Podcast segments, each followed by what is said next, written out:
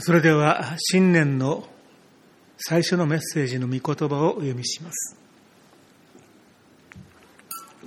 さてその日夕方になってイエスは弟子たちに向こう岸へ渡ろうと言われた。そこで弟子たちは群衆を後に残してイエスを船に乗せたままお連れした。他の船も一緒に行った。すると激しい突風が起こって波が船の中にまで入り船は水でいっぱいになった。ところがイエスは船尾で枕をして眠っておられた。弟子たちはイエスを起こして先生私たちが死んでも構わないのですか？と言った。イエスは起き上がって風を叱りつけ湖に黙れ静まれと言われた。すると風は止み、すっかりなぎになった。イエスは彼らに言われた。どうして怖がるのですか？まだ信仰がないのですか？彼らは非常に恐れて互いに言った。風や湖までが言うことを聞くとは、一体この方はどなたなのだろうか？恵み深い天のお父様、どうぞ私たちの心を開いてください。私たちは数字に目が止まり、状況に目が止まります。しかし、私たちが目を止めるべきは、あなたの命の御言葉です。どうぞ、霊の目と耳を開いて、これからの御言葉をしっかりと心に刻むことができますように。主イエス様の皆によってお祈りします。アーメン。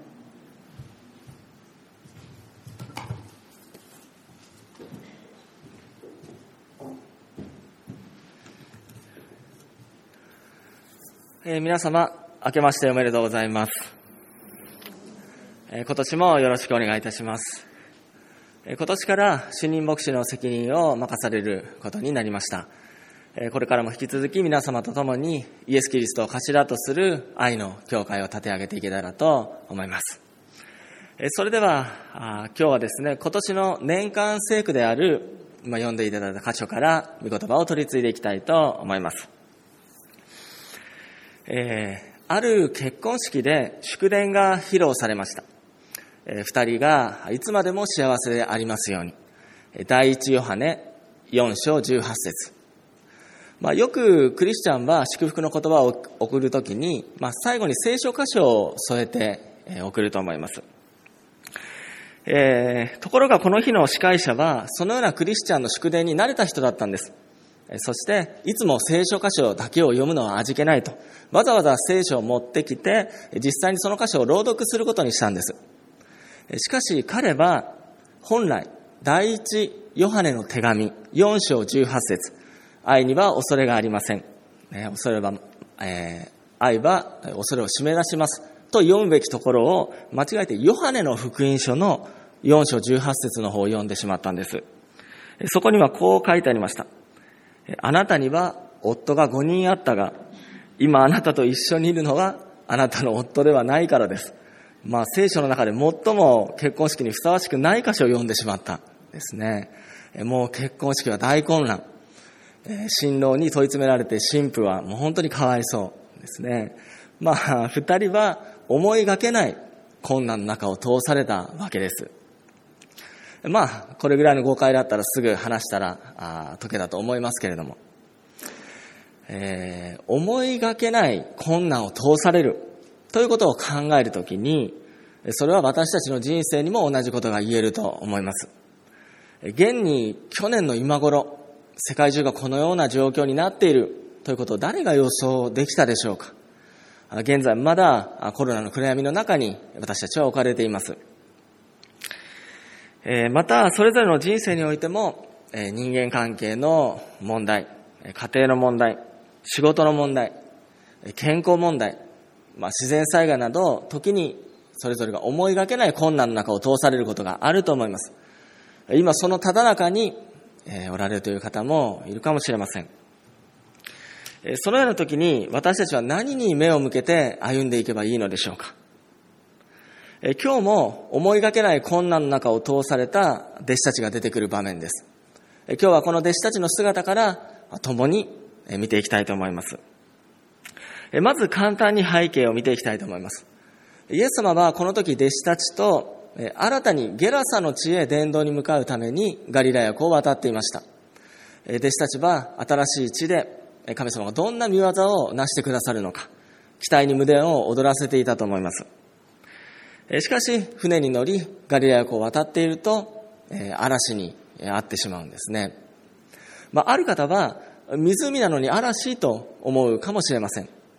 実はガリラヤ湖は湖なんですけれども、周りの山々に囲まれていて、そこから吹き下ろす風によって、実際に嵐になることがあるんです。弟子たちの中には元漁師の者が4人もいました。まあ、ガリラヤ湖は彼らの庭と言ってもよかったと思います。彼らはその道のプロであった。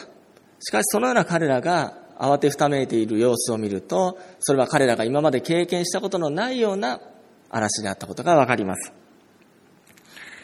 今日はこの箇所から向こう岸へ渡ろうという題で3つのポイントで見ていきたいと思います。まず1つ目のポイントです。恐れの力という点を見ていきたいと思います。イエス様は後に弟子たちにこのように問いかけました。なぜどうして怖がるのですかと。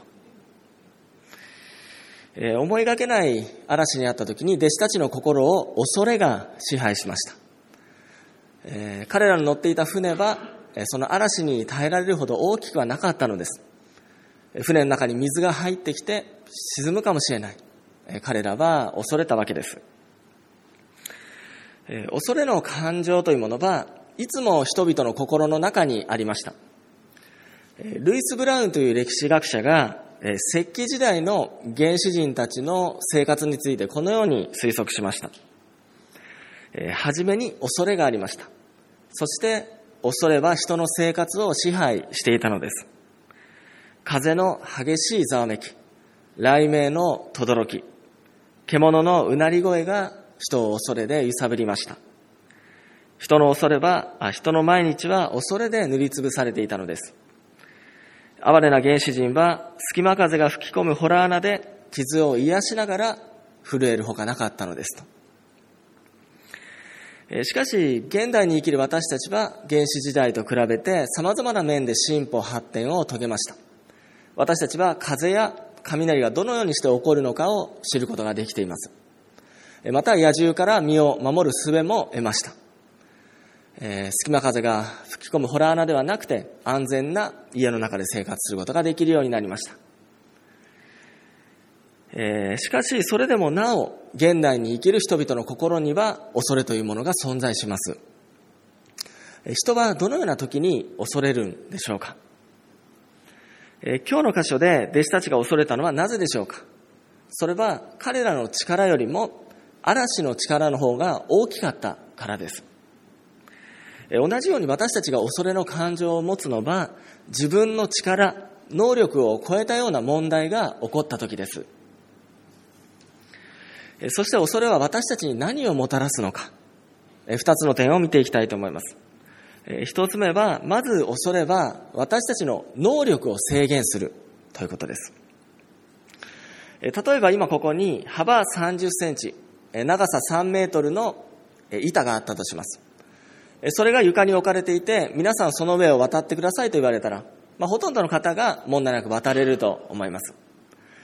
しかしそれがもし地上100メートルのビルとビルの間にかけられていたらどうでしょうか。まあ、おそらくほとんどの人が渡れなくなってしまうと思います。えつまり、この板の上を渡る能力を持っていたとしても、恐れの感情が入ると、その能力が制限されてしまうということです。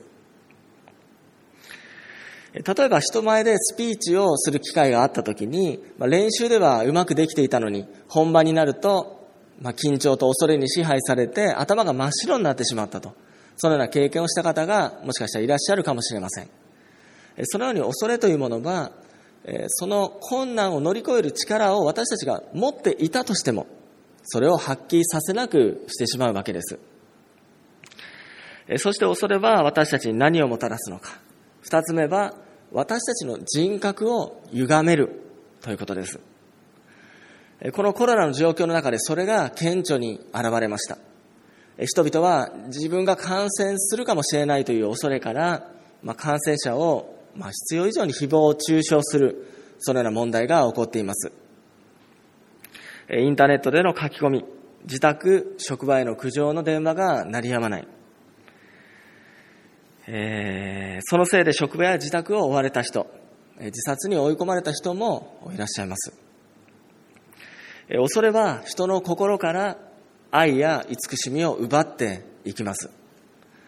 恐れというものは私たちが神の形として作られた、その姿を奪い取っていくわけです。では私たちはどうすればその恐れから解放されるんでしょうか。二つ目のポイント、確かな方に信頼するという点を見ていきたいと思います。えー、嵐という困難の中で、弟子たちはイエス様の存在を忘れてしまっていました。まあ私たちも恐れに支配されるとき、神様の存在を忘れてしまうことがあるかもしれません。しかし弟子たちは自分ではどうしようもできない状況の中、我に帰り、イエス様に目を向けるわけです。彼らがイエス様を探したときに、イエス様は何をなさっていたでしょうか。えー、面白いことに、えー、イエス様は嵐の中で、線尾で枕をして寝ておられたって書いてあるんです。すごい対比、コントラストです。もう慌てふためいている弟子たちと、もう平安の中にいるイエス様です。えー、そのように恐れに縛られていた弟子たちに、イエス様は今日の箇所でこう声をかけられるんです。それは、まだ信仰がないのですかという言葉です。それは言い換えるならば、なぜ私を信頼できないのですかと、そう語られたわけです。信仰と信頼というものは、ある意味同じ意味です。信頼のあるところに恐れはやってこないのです。例えば、まあ、皆さんがどこかこう体が痛くなったとします。えー、その時に様々な不安が頭をよぎると思います。大きな病気だったらどうしようと。しかし皆さんが病院に行って、お医者さんにこう言われたらどうでしょうかあ、安心してください。これは大した病気じゃないです。2、3週間も安静にすればすぐ良くなりますと。皆さんがそのお医者さんを信頼しているならば、恐れはなくなると思います。また、日本では今年間900件ぐらいの殺人事件が起こると言われています。その中で身近な親族、家族による犯行は何パーセントぐらいだと思いますか？実は50%、最も多いんです。つまり皆さんの命を奪う可能性のある危険人物が実は近くにいるということです。なぜ皆さんはそのような人たちと一緒に生活することができているんでしょうか？なぜ横でぐっすり寝ることができるんですか？なぜ喧嘩をした次の日、出されたものを疑いなく食べたり飲んだりできるんでしょうか？それは家族を信頼しているからです。信頼のあるところに恐れはなくなるわけです。ある人がこのような体験をしました。その方が飛行機に乗っていた時のことです。隣の席に一人の少年が座っていました。しばらく飛んでいると飛行機は途中乱気流に突っ込んでしまって船内がひどく揺れたそうです。経験のある方はわかると思いますけれども本気でこう命の危険を感じる瞬間です。そしてその時の揺れはその人が今までに経験したことのないぐらい大きな揺れだったそうです。ところが、その船内の人々がパニックになる中で、その隣の少年はどう過ごしていたか。彼は冷静に、淡々と落ち着いて、その中にいたそうです。そしてしばらくすると飛行機がアランキリを抜けて平穏な空の旅が戻ります。その人は思わず隣の少年に聞いたんです。君すごいねと。怖くなかったの？すると少年はこう言ったんですね。全然大丈夫。だって操縦しているのは僕のおじいちゃんだからねと。えー、彼はその操縦士であるおじいちゃんを心から尊敬していたんです。ね、この飛行機を操縦しているのは僕のおじいちゃんだぞ。その思いが、えー、彼の少年の心からその信頼の中で恐れを締め出していたわけです。信頼と恐れには深い関わりがあるんです。信頼していれば恐れることはないということです。では、私たちの人生のすべての恐れ、そこから私たちを解放してくださる人とは誰でしょうか？それほどまでに私たちが信頼を置くことができる方とは一体誰でしょうか？それはイエス・キリストです。今日の箇所でイエス様は恐れをおののいている弟子たちに向かって弟子たちの前で黙れ静まれと嵐を沈められました。それを見たとき弟子たちは何と思ったか非常に恐れてとあります。この恐れてとはギリシャ語でフォベオといって恐怖ではなく畏敬の念を持ったという意味になります。そして弟子たちは言います。風や湖までが言うことを聞くとは一体この方はどなただろうかと。この奇跡を目の当たりにした弟子のヨハネは後に執筆したヨハネの福音書でこのように書いています。一章三節すべてのものはこの方、イエス・キリストによって作られた。作られたもので、この方によらずできたものは一つもなかった。それはイエス・キリストは宇宙を創造された父なる神と一つであり、すべてのものを作られ、支配されているお方なんだ。そう彼の信仰告白がこの箇所に現れているわけです。この時、全宇宙を言葉で作られた方が言葉で嵐を収められたわけです。つまりイエス様はこの奇跡を通してご自身が世界を作られた方である。そして全てを支配されている方である。神ご自身であることを証明されたわけです。時に私たちの人生の中で自分の力ではどうしようもないような問題が起こることがあると思います。しかしそのような時、私たちが全ての恐れから解放される唯一の方法は、唯一誠の神様に信頼することです。その方は全地を作られた全知全能の偉大な方です。そしてその方は私たちを十字架で命を捨てるほどに愛してくださっている方なんです。これ以上信頼できる方はいないです。私たちがそのイエス様を信頼するとき、困難にあっても恐れから解放されていきます。それはイエス様にある平安に私たちの心が満たされるからです。ペルーにサクサイバマンという遺跡があります。インカ帝国時代に作られたというこの城壁は、まあ、奇跡の城壁と呼ばれているんです。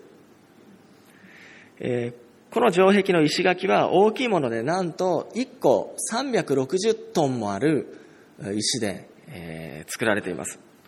そして石同士は接着剤は何も使われず、巧みに削られた多面体で組み合わされています。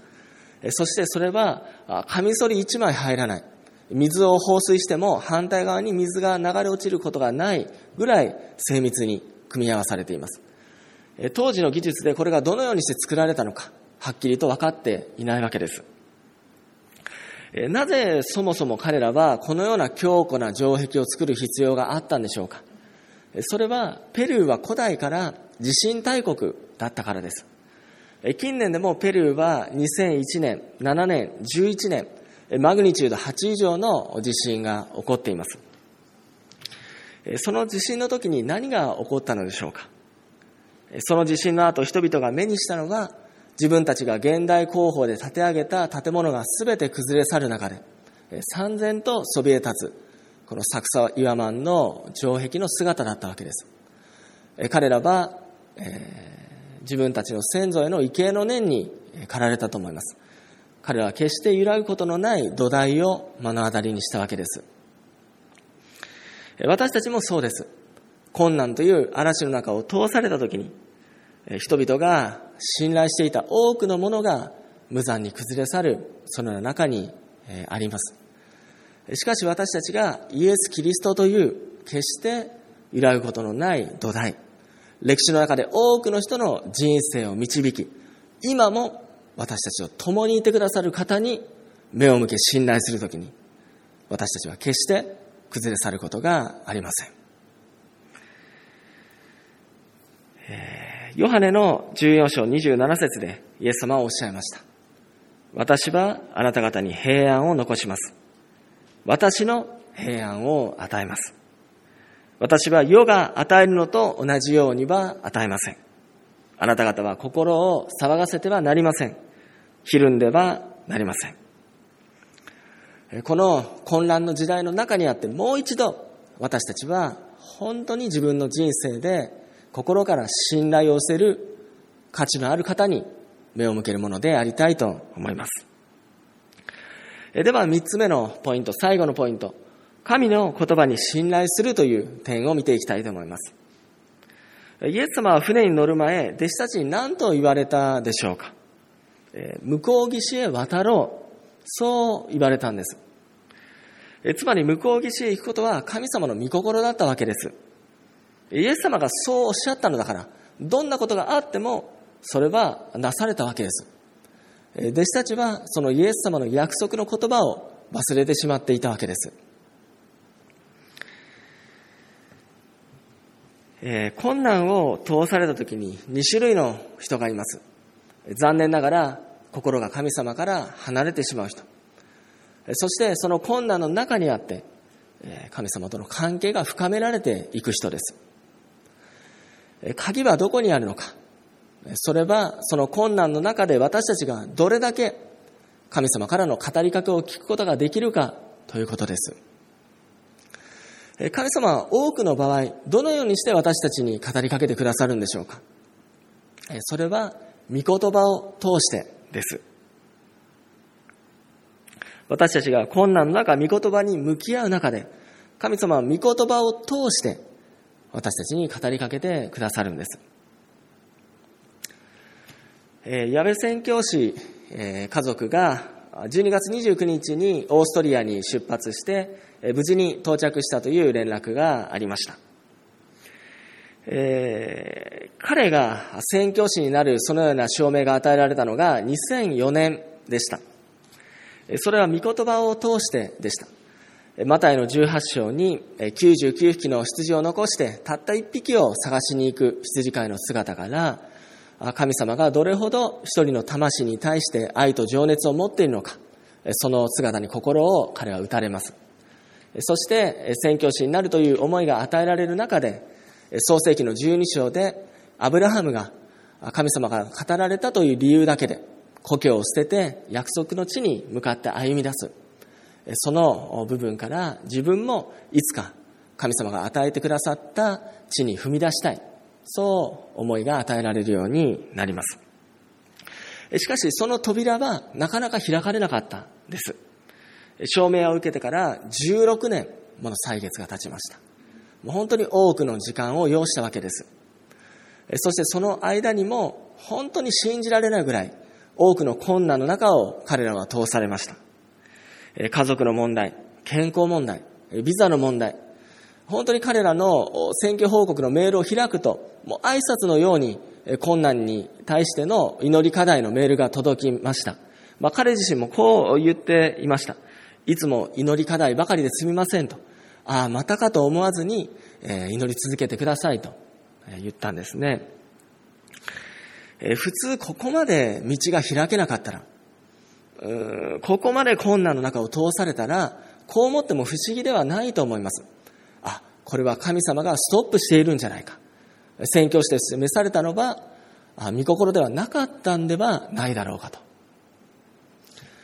えー、去年の夏ですね、彼と個人的に会って話をする機会があったんです。まあ、その中で、え彼の証明、家族の証明について聞く機会があったんですね。えもし彼がその時、え様々な困難を通されて今、宣教師への確信が揺らいでいる。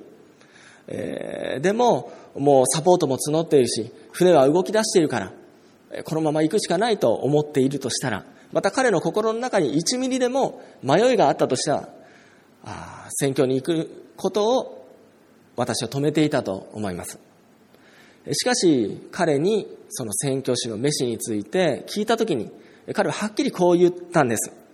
今まで以上に私たち家族は宣教師に召されている確信があると。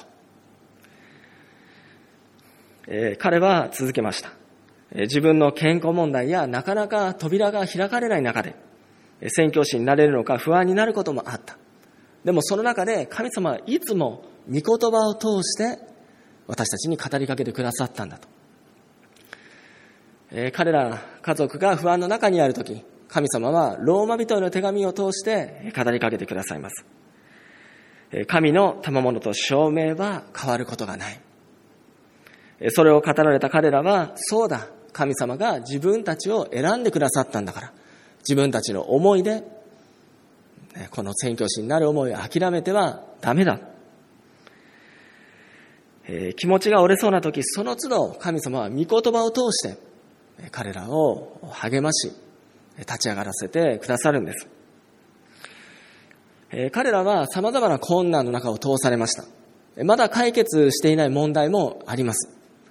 しかし彼らはその困難を通された時に、ただ耐え忍んでいただければなかったということです。岩陰で隠れて、その嵐が過ぎ去るのを息を潜めて待っていただければなかったということです。彼らは嵐の中に出ていき、神様を求め、神様と格闘し、その中で御言葉による確信が与えられて、証明がますます確かなものにされていったわけです。え彼らはこれからヨーロッパでえ移民のイスラムの方に福音を述べ伝える働きをしていきます。え母国を追われて異国の地で傷や孤独を抱えている方々が多くいらっしゃると思います。彼らならば、その人たちの痛みに寄り添うことができると思います。なぜなら彼ら自身が多くの痛みと神様からの慰めを体験したからです。彼らのその痛みと慰めの経験が、そのような人たちの痛みに必ず届いていくと思います。えー、彼らはこれから神様の約束を握りしめて、向こう岸へ渡っていきます。私たちは祈りによって彼らを支え、サポート、経済的なサポートも続けていくものでありたいと思います。私たちが困難の中で主に目を向けるときに、神様は御言葉を通して私たちに語りかけてくださるのです。コロナの中でどうしても人間関係が希薄になってしまう、そのような中に私たち置かれていると思います。そのような時だからこそ、神様との個人的な時間を大切にするものでありたいと思います。リボーションの時を持ち、御言葉に日々触れていただきたいと思います。ぜひ毎日配信されているデイリーマナーをご活用いただけたらと思います。私たちは困難の中でこそ、信仰が強められるものでありたいと思います。今日は向こう岸へ渡ろうというテーマでメッセージを取り継いできました。向こう岸へ渡ろう。そのイエス様の言葉を私たちは今日自分たちの言葉として受け取りたいと思います。今コロナの中にあっても主と向き合って信仰が強められるものでありたいと思います。イエス様嵐の中で、さあ深みにこぎ出そう。さあ向こう岸に渡ろう。私たちを招いてくださっています。また、この中で今イエス・キリストを信じるか迷っている方がいらっしゃるかもしれません。また、信じたけれども洗礼を受けることに迷っている方がいらっしゃるかもしれません。そのような方にイエス様は招いてくださっています。向こう岸へ渡ろうと。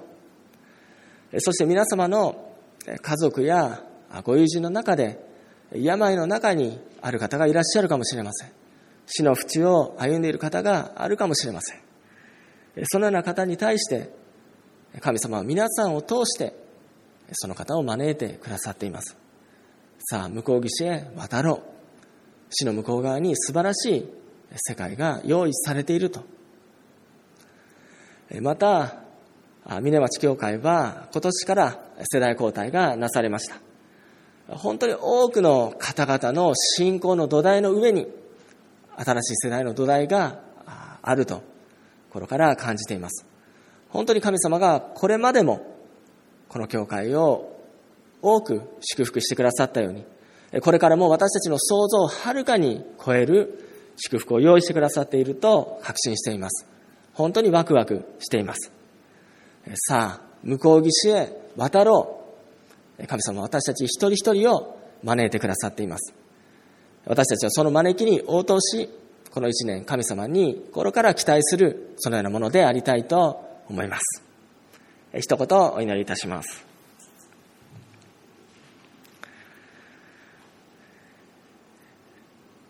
天にいらっしゃる父なる神様、この元旦礼拝の時を心から感謝いたします。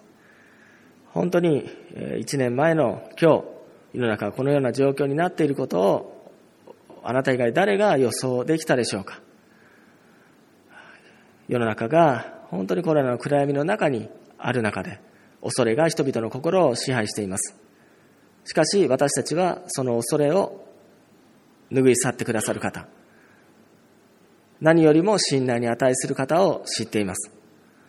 イエス様、私たち一人一人がさらにあなたを信頼して歩んでいくことができるように、このコロナの暗闇の中で揺るぎない希望を握っているものとして、その希望を携えて、それぞれの家庭や職場に、え出向き、地の塩用の光として輝いていくことができるように助け導いてください。えそれぞれの人生の中で今あなたは招いてくださっています。さあ、向こう岸へ渡ろうと。その御言葉を握り、私たちはこの一年もあなたに期待して歩むものでありたいと思います。この礼拝の時を心から感謝して愛するイエス・キリストの皆によってお祈りいたします。アーメン。しばらくそれぞれ祈りの時を持ちたいと思います。